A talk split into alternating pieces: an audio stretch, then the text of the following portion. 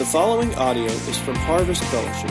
For more information about Harvest Fellowship, visit harvestabq.org. Good morning, church. Are you excited to be here today? Uh, I think one of the reasons that uh, that you're feeling such excitement in the air is because we had 50 ladies that were away Thursday, Friday, Saturday at Women's Encounter there they are. There they are right there. And, and uh, there's some overflow happening in their hearts this morning. I don't know if, did you notice when worship started, they just, the, the women rushed to the stage. Uh, men, they showed you up today. Um, but uh, man, I have, I've already been hearing great things from Women's Encounter. Thank you, ladies, for making that a priority. And I just celebrate the work of God that happened in your lives and in your families uh, this weekend. So, so excited about that. And I also want uh, to welcome Teen Challenge. Uh, they're here with us this morning. They're sitting right over here. Yeah. I love Teen Challenge. If you're not familiar, uh, this incredible ministry that we support, uh, they uh, help men and women. They have a men's and women's center. Today, the men are with us, uh, help them to find freedom from life controlling addictions, and uh, they do it better than anyone else. Uh, five years after the program, there's an 86% success rate. No other program in the nation has that. No, no one. And it's because they're not just teaching uh, how to get set free, but they're, they're teaching them that the key to that is Jesus. And so, uh, men, thank you for being here. We love you. We love when you're here. And uh, just come back anytime. You already know that. And uh, there's, a, there's a big gala coming up to celebrate Teen Challenge November something or another. What is it? Something. What is it? 16th. I'm helping with it. I should know, but that's why I have a calendar. So I'll tell you more about it. You can come and be a part of that uh, if you would like. Uh, we're in a series right now called Out of the Cave, Now What? It's a series all about mental health. We're kind of using the cave as uh, an illustration. You know, sometimes when you're not healthy, uh, you just kind of retreat. You, you go into these places, I'm just calling it a cave. You kind of, you kind of back in there and you hide out, you isolate yourself and you just kind of get in there. And, and, I just believe, and maybe you believe this too today, that, that, that Jesus doesn't want you living your life in a cave. Does anyone believe that? And so I want to help you to find your way out of the cave. And then, really, more than that, I want to help you to stay out of the cave. And, and I, I, just have to tell you something I'm excited about before I even get into the message uh, today. Throughout this series, you might notice we're talking about a lot of really practical steps that you can take. Uh, I think the Bible has a lot to say on these topics, and it, it, offers a lot of practical advice. And so we're trying to do that. I'm making book suggestions. Uh, we're, we're doing all kinds of things, but we're also talking about the spiritual component to coming out of the cave. It's something I'm really excited about. We just put it on the calendar this week, and maybe you want to mark your calendar now. Uh, Sunday, November the 12th, uh, we're calling this Breakthrough Sunday, and uh, we're designing it. It'll be the conclusion to this series. We're designing it uh, as kind of this, this final, you know, conclusion that, listen, anything that has not been broken off of you at that time, anything that you haven't found your complete freedom from, we're just going to continue that day for complete and total freedom.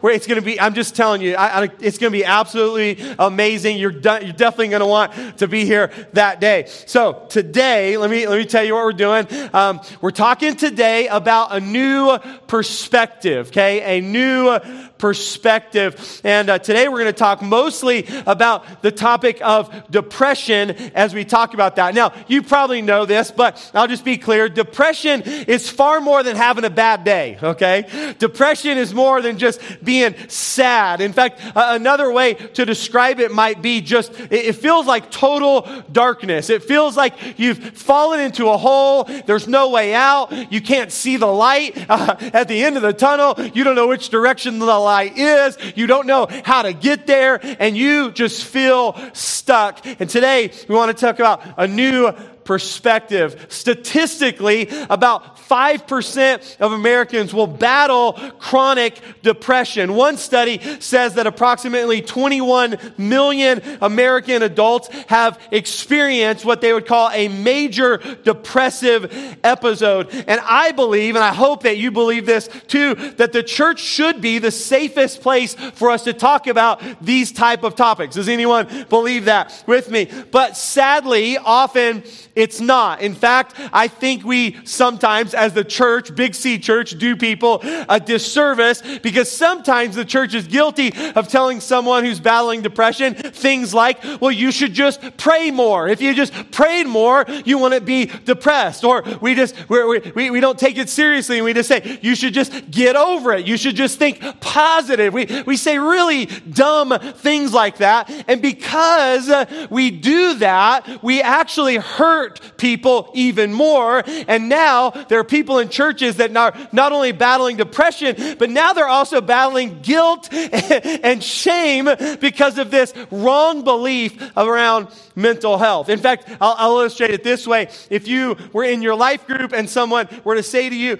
you know, I, I kind of have a, a sore throat that's developed, you know, the last couple of days, you might say to them, you might say, you know, you might need to rest. You might want to see a doctor, you know, have you taken any medicine for that? And we add to that, and I'll be praying for you. Those would be appropriate responses. Am I right? If you, if you showed up at life group and someone said, you know, I was playing basketball this week and I, and I twisted my ankle and I, I don't know, maybe I sprained it. We would say, oh, we, we would sympathize with them. We'd say, have you gone to a doctor? Did you get an x-ray? Have you checked it out? Have, have you used ice on that? we we have all kinds of advice. I'm praying for you. But if someone says, I'm battling depression, often we kind of have the deer and the headlights look. We don't know what to say. And so sadly, when we don't know what to say, we say really dumb things in that moment. Am I right? And so I really want to help today and through this series. And I want you to know this. I want to be really, really clear that if you are battling depression or if you have battled depression before in your life, that it does not make you less spiritual. It does not. And I want you to, I want to show you this verse and then we're going to pray and we're going to dig in today. Proverbs chapter 12 verse 25 says this, says, anxiety in the heart of man causes depression but a good word makes it glad. Okay, but a good word makes it glad. And, and here's, uh, I love this verse, but I, I was a little nervous to start here because if you are in a season of depression, you might push back a little bit on this verse and you might be thinking, gee, Pastor, you really don't understand because it's just not that simple, right? It's just not that simple. I don't know that a good word is just gonna, you know, cheer me up today, but I just gotta warn you that today that I have been praying praying. I've been praying for weeks over this message, and I have been asking that the Holy Spirit today would illuminate His word to us, and that today, that a good word really would make you glad. That today, a good word would provide a glimpse of the future that Jesus has in mind for you today. And today, you might take, take your very first step out of the cave. You might discover today a life that you never even knew was imaginable. How does that sound? All right, so let's pray today. We do this every week. We just pause. This prayer is about positioning our hearts to hear what God has for us today through His Word. His Word is living and it's active, and He has something for us today. Do you believe that? All right, let's pray. Father, thank you for what you've already done today. Thank you for your presence that's here today. We, we, we do not take that lightly.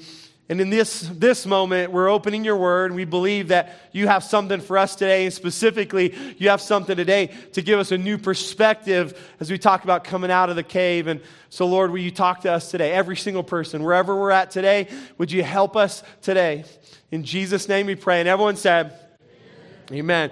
Depression, the topic is complex. There's no one size fits all solution. Depression doesn't discriminate. It, it, it, comes at all kinds of people. And literally, I just want you to know, depression can happen to anyone.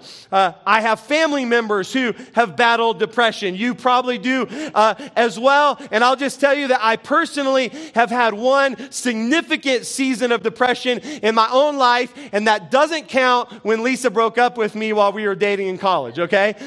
I say that during that time I was depressed, and uh, I might be exaggerating just a little bit, all right?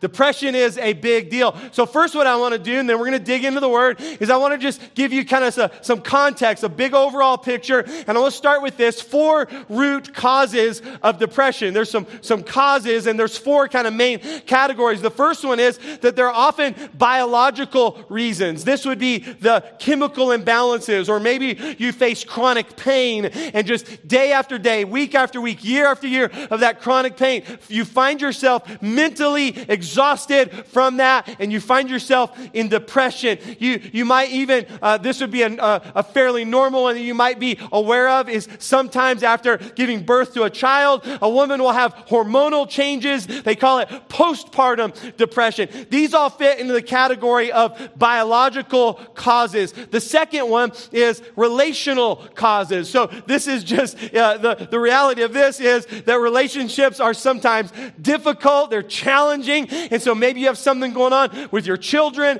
or with your spouse or with some other family member, and all of a sudden you find yourself in this turmoil. Maybe in a marriage, maybe you're facing divorce or you're recently divorced. That would be a relational um, reason that might cause you to go into depression. The third is circumstantial. This is when there's a significant life change, and that life change causes you to find yourself in a season of depression. It could be the death of a loved one or a financial disaster or some type of trauma. Um, sometimes it's things that we even perceive to be good, but when we get there, we don't know how to handle it. Sometimes uh, a couple is looking forward, for example, to empty nest and they've been raising their kids and they've been working hard and they've been getting them through school and all of a sudden they find themselves in that empty nest season and they thought it was going to be exciting and then they look at one another and they go, I don't know what to do in this new season. And they find themselves depressed. Sometimes uh, uh,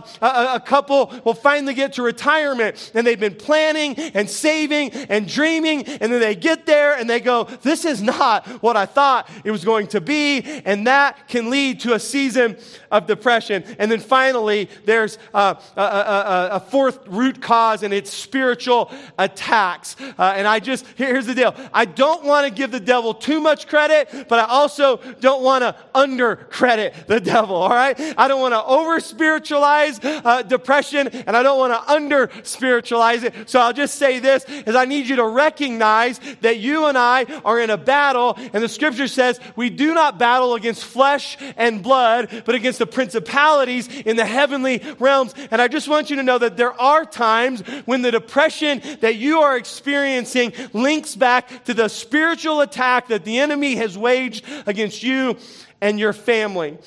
Now, we see depression in quite a few places in Scripture, and today I want to show you a depressed man of God by the name of Jeremiah. Um, he's actually sometimes referred to as the weeping prophet, okay? And that's, that actually refers to his emotions because he was, he was just breaking down all the time, but God used him powerfully as a man of God, as a prophet of God, and we're going to read his writings today in a book that the the, the title of the book is actually depressing in itself, okay? Um, you might remember this book in the Bible called Lamentations. Have any of you ever read Lamentations? Sometimes you get to Lamentations, you're like, nope, not today, right? I, I have enough lament in my life. I am not reading that today. And, and today I want to go to Lamentations. Jeremiah writes there, Lamentations chapter 3 is where we're going to be. I'll just give you a quick context for where we are. You might remember remember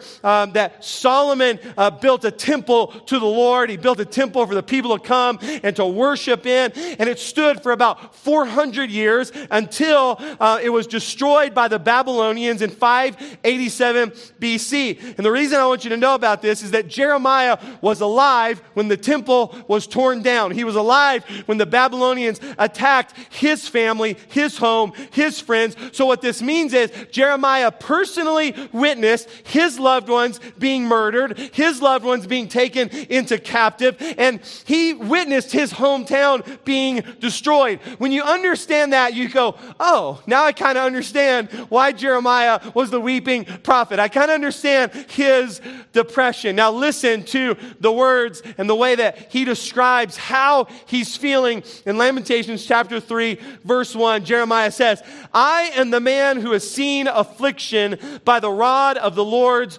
wrath.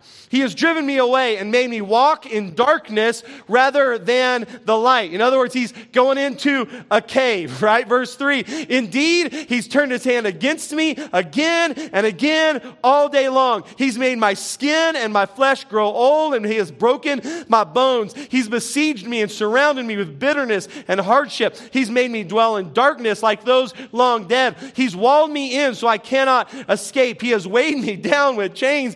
Even when I call call out or cry for help, he shuts out my prayer. I'm going to pause there because sometimes when you're depressed, you don't even feel like God himself is listening to you. I'm going to skip down to verse 16. He says, He has broken my teeth with gravel. He has trampled me in the dust. I've been so deprived of peace, I have forgotten what prosperity is. So I say, My splendor is gone, and all that I'd hoped from the Lord. Do you hear him giving up? He's just given up. He said, it's, it's over. It's all gone. Everything that I hoped from the Lord is gone. I remember my affliction and my wandering, the bitterness and the gall. I remember them, and my soul is downcast. My soul is depressed, is what he's saying within me. I don't know uh, about you, but I can't read that passage on some days, all right? There are just some days where I'm already feeling down in the dumps, and I'm going to avoid those verses in Lamentations 3. Now, one of my goals for this series is to change the stigma around this topic. And so I want to start with this that if you are depressed today, or you have been depressed in the past, or you're worried about it, or well, you have a family member, I want you to hear two things right away. I want you to hear this. Number one, your emotions are valid. I want you to know this that I believe that your emotions are valid. And sometimes in our culture, we inaccurately teach people that feelings don't matter. In fact, I think we make two mistakes. I think sometimes we tell people that their feelings don't matter, and other times we make them matter more than they should. Okay? So I just want to say this to you today. I want you to know that your emotions are valid. And then the second thing I want you to hear me today, today is this, is that I understand that you feel like your situation is hopeless. I understand that you feel that your situation is hopeless. When you're facing a situation that's bigger than you and you see no way out, your heart has a tendency to become hopeless. And this is where Jeremiah is in Lamentations chapter 3. Now, while these two statements I've just made to you are absolutely true, I also believe that they are incomplete. So I want to go back. I want to say them to you again. But today, I want to ho- I hopefully want to give you a new perspective. I want you to know today that your emotions are valid, but let me complete the sentence, but they are not permanent. Your emotions are valid, but they are not permanent. We're going to talk about it more. Number two, I understand that your situation feels hopeless, but I also want you to know today that, that but with God, all things are possible. That, to, that you might feel like it's hopeless, but with God, there is always hope.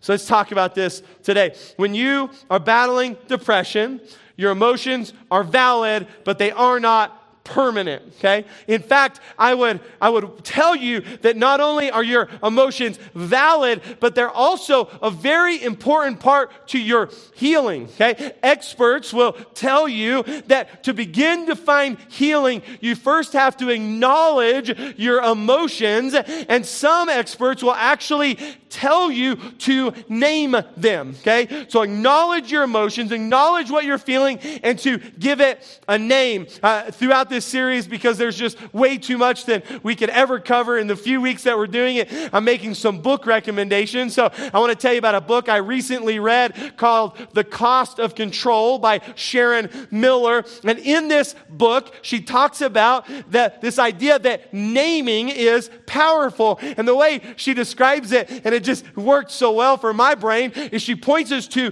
Genesis, where Adam and Eve are placed on the earth, the first man, the first woman, and God comes along and he gives them a job. And one of their jobs, you might remember, was to name all of the animals. Do you remember this? And I've always thought that this would be fun. I've always thought it would be fun to walk with Lisa through the Garden of Eden and to find the animals and to talk about the animals and to describe the animals and to come up with a name for the animal. Wouldn't that be fun? And so, I, I, mean, think about the power of naming, okay? They see an animal and it's really big and it's gray and it has this funny nose coming off of it. It's real long. And, and the boys, they have these, these tusks coming out of it. And so they're looking at it and they're trying to come up with a name. And instead of saying, hey, honey, look, there's that large gray animal with the funny nose, they come up with a name. They call it the elephant. What a fun name, right? They call it the elephant, which is so much easier to say than the large gray animal with the funny nose, right?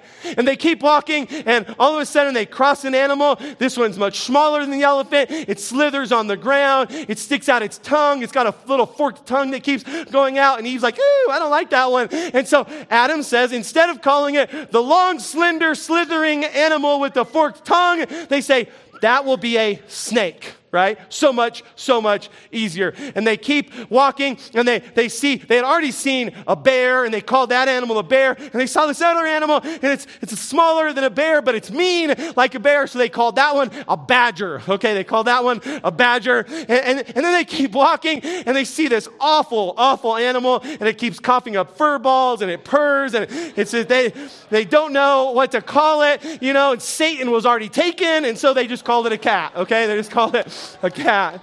I know, I know. Name, naming, and that's the day three families left the church.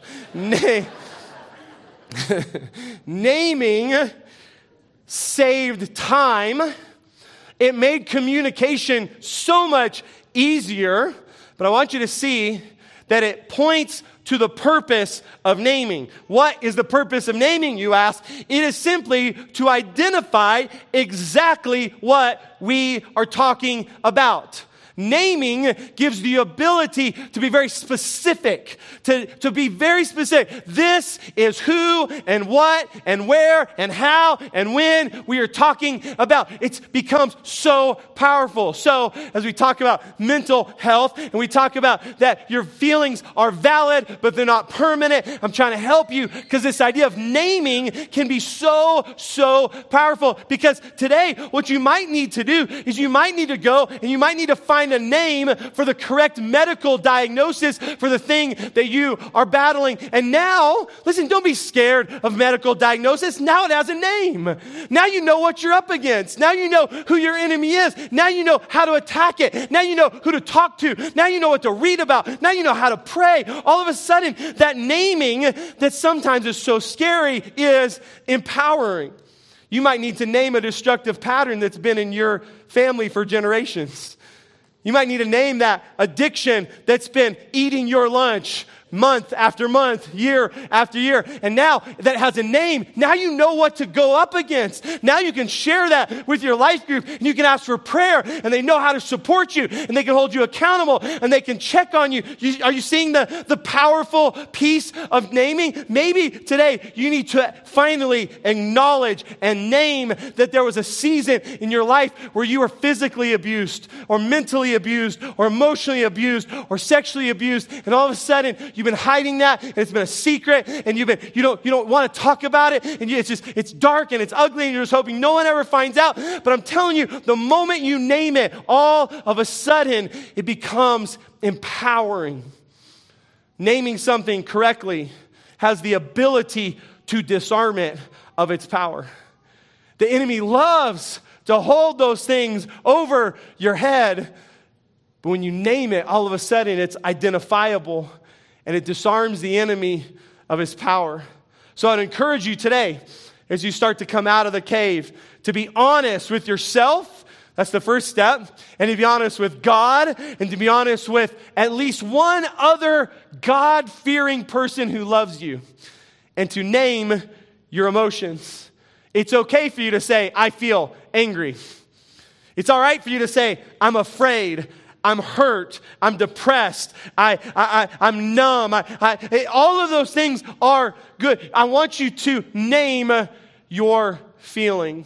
Uh, one of the feelings I mentioned was afraid. Uh, so I'm going to go back to that for just a minute. Um, and I'm, I'm going to ask a question. Is there anyone here today that you are afraid of spiders? Anyone afraid of spiders? It's okay. You, you, can, you can admit it. Afraid of spiders. Um, a couple of years ago, Lisa, uh, Lisa, was out of town, and so the girls and I went down into the Gila wilderness. And as we were driving along, we kept seeing these big, hairy spiders crossing the road. You probably already know they're called tarantulas. So the next tarantula I saw, we pulled over, okay? Because that's what I do. We pulled over, and the girls and I, we caught, look how young Ava and Eden are, and me too. And we caught this the spider. We didn't catch him. We put him on a stick and we took a picture with the tarantula. How many of you right now are just like, ugh, I do not want to look at that. Why are you doing this to me, Pastor? Okay, I want, because I'm trying to help you.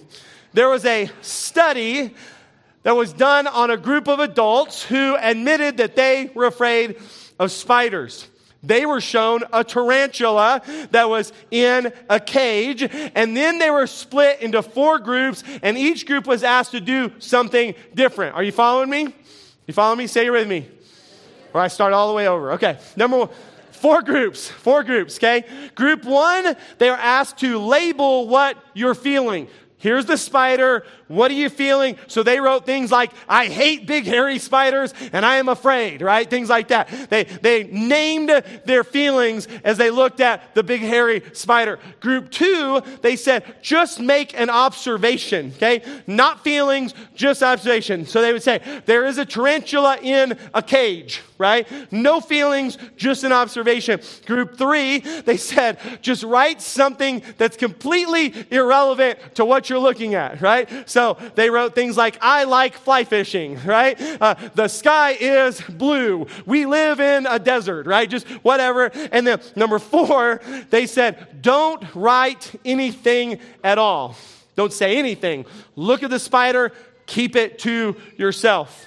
A week later, they bring the four groups back, and again, they expose them to the tarantulas, but this time they measured their physiological responses. Okay? They looked at their heart rate. They looked at their sweat. They looked at all of these responses to the, the spiders a week later. And here's what's absolutely amazing is what they learned is that the group that labeled their feelings did better by a significant amount than all of the other groups combined. I'm telling you today that naming your emotions opens the door to changing your emotions.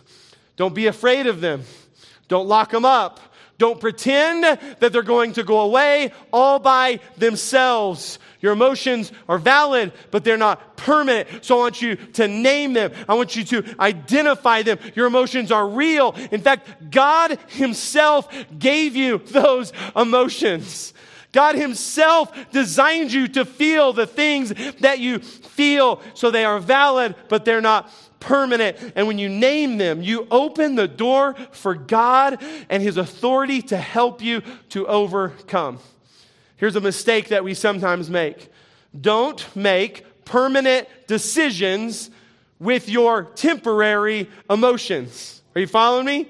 Here's the mistake don't make permanent decisions with your temporary emotions. Some of our worst decisions are made when we feel discouraged and depressed and afraid and overwhelmed. So name the emotion, understand that it's temporary, and then wait to make big decisions. Okay?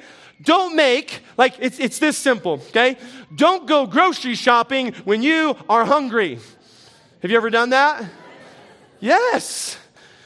If you go grocery shopping while you're hungry, everything looks good. Am I right? Right? This is the idea. Don't make big decisions based on temporary emotions. Here's an example. Uh, uh, let me, uh, let, me, let me rephrase it. Don't make permanent conclusions. So don't make permanent decisions. Don't make permanent conclusions with temporary decisions. Here's my example. Please don't give up on your marriage in the heat of an argument. Don't, don't, don't make a, a permanent conclusion with temporary feelings. Be mad at him. Be mad at her. That's okay. The emotion you're feeling in that moment is okay, but do not come to a permanent conclusion. If you've ever been in pre marriage or even marriage counseling with Lisa and I, we say this almost every couple we've ever met with, probably every couple we've ever met with. We look at them in the eye and we say, Listen to me. Do not use the D word. Do not say the word divorce. Because what happens is you get in a fight, and all of a sudden, one of you comes to a permanent conclusion, and you say, Well, maybe we should just get divorced. That's a permanent conclusion based on temporary emotions. And let me tell you, in marriage, it's, it's scary because when you open that door, you can never fully close it back. That's why I just, I just take it out. Don't, just, we're never going to say it. Fight, you know, be mad at each other, do all of that, but don't make permanent conclusions based on temporary emotions. Ephesians chapter 4, verse 26 tells us why this is so important. It says, In your anger, do not sin. I've always said it's okay to be angry. What the Bible cautions us against is in your anger, don't sin. Be careful what you do with your emotions. Don't make permanent conclusions based on temporary feelings. Here's some clue, some clue words, okay? all, always, and never. Okay? All, always, never. These are clues that you're about to make a permanent decision based on a temporary emotion. Okay? When you say, well, all men are this way. All women are this way. All this. Or if you say never, that never happens. Or if you say always, this always, you always do this. Those are clue words that your heart has gone to a permanent conclusion based on a temporary feeling. And I, I, need, I need you to give me your full attention for just a moment because it's so important. One of the most dangerous times that you have to keep this in mind is in your darkest days when the enemy comes and he whispers in your ear and he tries to convince you that the world would be better off without you that the answer to your problem is to simply take your own life and everything will be solved. That is a permanent conclusion based on a temporary emotion. Your emotions are valid. I understand that you might be in the darkest days of your life and you don't see a way out, but I'm just telling you, it's not permanent. It is not permanent. Don't make permanent conclusions with temporary emotions. Feel your emotions, but don't be ruled by them. Your situation may feel hopeless, but with God, there is always hope. Does anyone believe that today? Your situation, your situation may feel hopeless. I've been there, okay? I've been, I promise you. But with God, there is always hope. So, so far, we've only read the depressing parts of Lamentations chapter 3. I, I stopped where I did on purpose, okay? We stopped where, you know, in verse 20, where Jeremiah is saying, My soul is downcast within me. My soul is depressed within me. But the next verse starts with this word. It's such a powerful word. It's only three letters. The very next verse, Jeremiah says, Yet. Everyone say, Yet. Yet. I'm, I'm going to tell you the rest. But, but before I do, let me just tell you this. My prayer this week is that some of you today would have your yet moment. Some of you today, you need a yet moment. Jeremiah, he looked down, he said, My soul is downcast within me, yet this I call to mind. And in his darkest days, Jeremiah calls to mind the character of God and he discovers hope. Can I read it to you? Verse 21 Yet this I call to mind, and therefore I have hope. Because of the Lord's great love, we are not consumed. By the way, by the way, as I read scripture, this is what I do in my own when I'm reading scripture. If you could be sitting beside me when I'm reading it, sometimes I come to a verse and I read it and I just pause and I go, that's for me. Okay? I'll just I'll go, that's for me. Or I go, that's for my family. That's for my marriage. That's for my church. That's for my city. That's for me. So, some of you today, this is going to start your yet moment as I'm reading the promises of God. Some of you right now, you're going to go, That's for me. Jeremiah says, Because, Lord, your great love, I am not consumed. Guys, he is so far back in the cave. Did you hear it? He's like, You've broken my bones, you've broken my teeth. There's not, I mean, he's so, but all of a sudden he says, Yet I call this to mind. Because of your great love, I'm not consumed. You know what he did? He took a step. Took one step. He started to acknowledge the goodness of the Lord, the favor of the Lord, the blessing of the Lord. And then he says, For your compassions never fail. They are new every morning. Great is your faithfulness. I say to myself, The Lord is my portion, and therefore I will wait in this deep, dark cave for Him to come and to rescue me. He says, The Lord is good to those who hope is in Him, to the one who seeks Him. It is good to wait patiently, quietly for the salvation of the Lord. That's a better part of Lamentations, am I right? So, what do you do when you're depressed? Just like Jeremiah, my encouragement to you today is to run to Jesus. Again, I don't want to over spiritualize, I don't want to under spiritualize. I want you to run to Jesus. Here's Jeremiah running to Jesus. I say to myself, The Lord is my portion, therefore I will wait for him. Guys, waiting is one of the hardest things you'll ever do. Am I right? So here's my encouragement. As you wait on the Lord, just keep doing the healthy things that you know to do.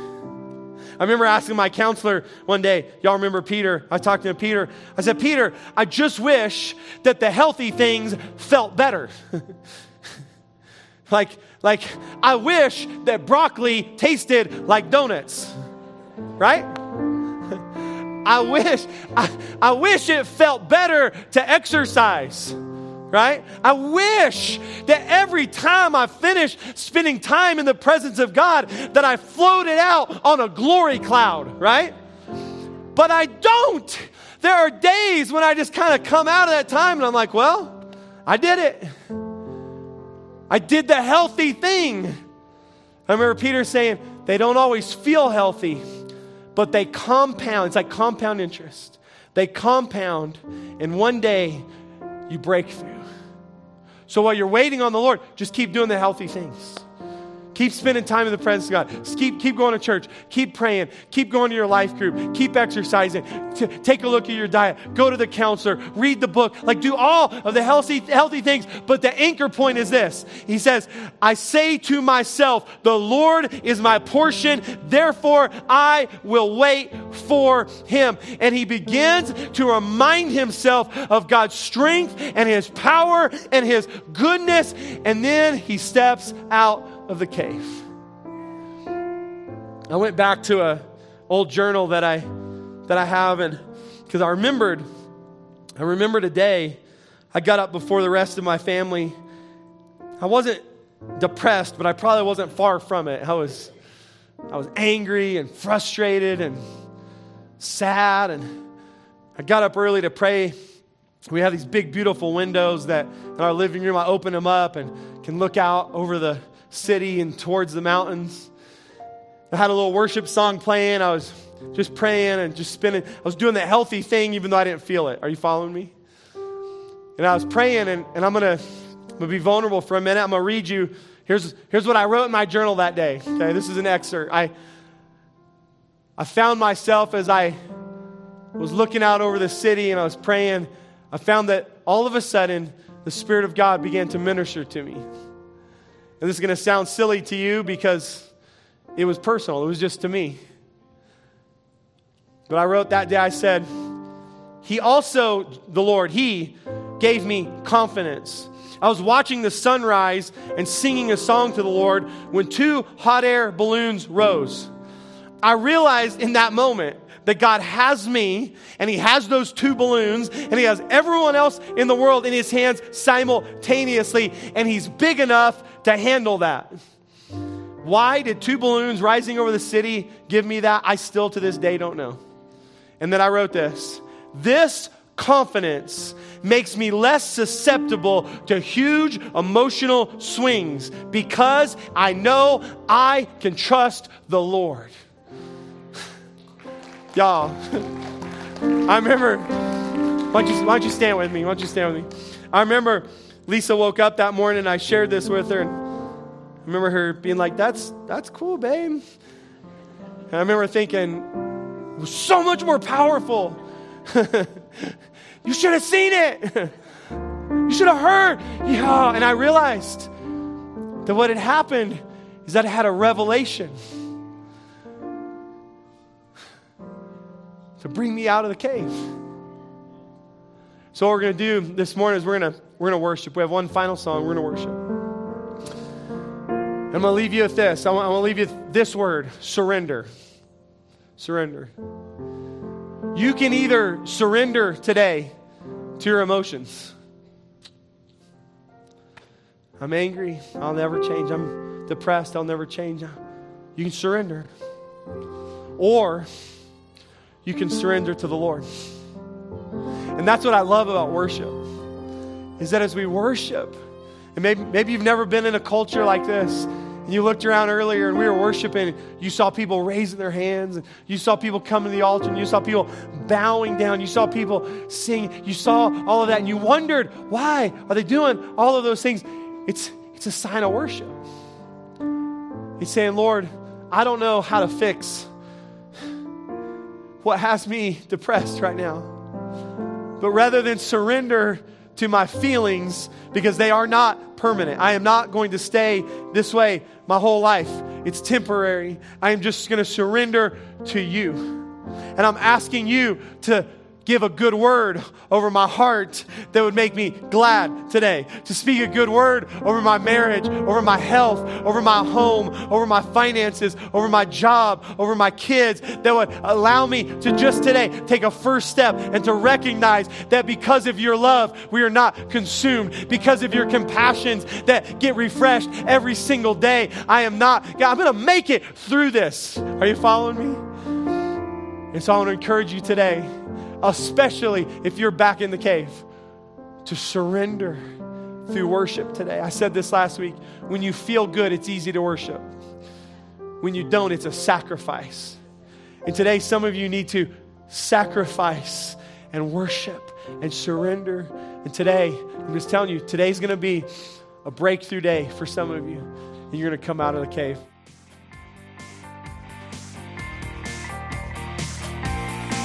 Thank you for listening to the Harvest Fellowship podcast. For more information, visit harvestabq.org.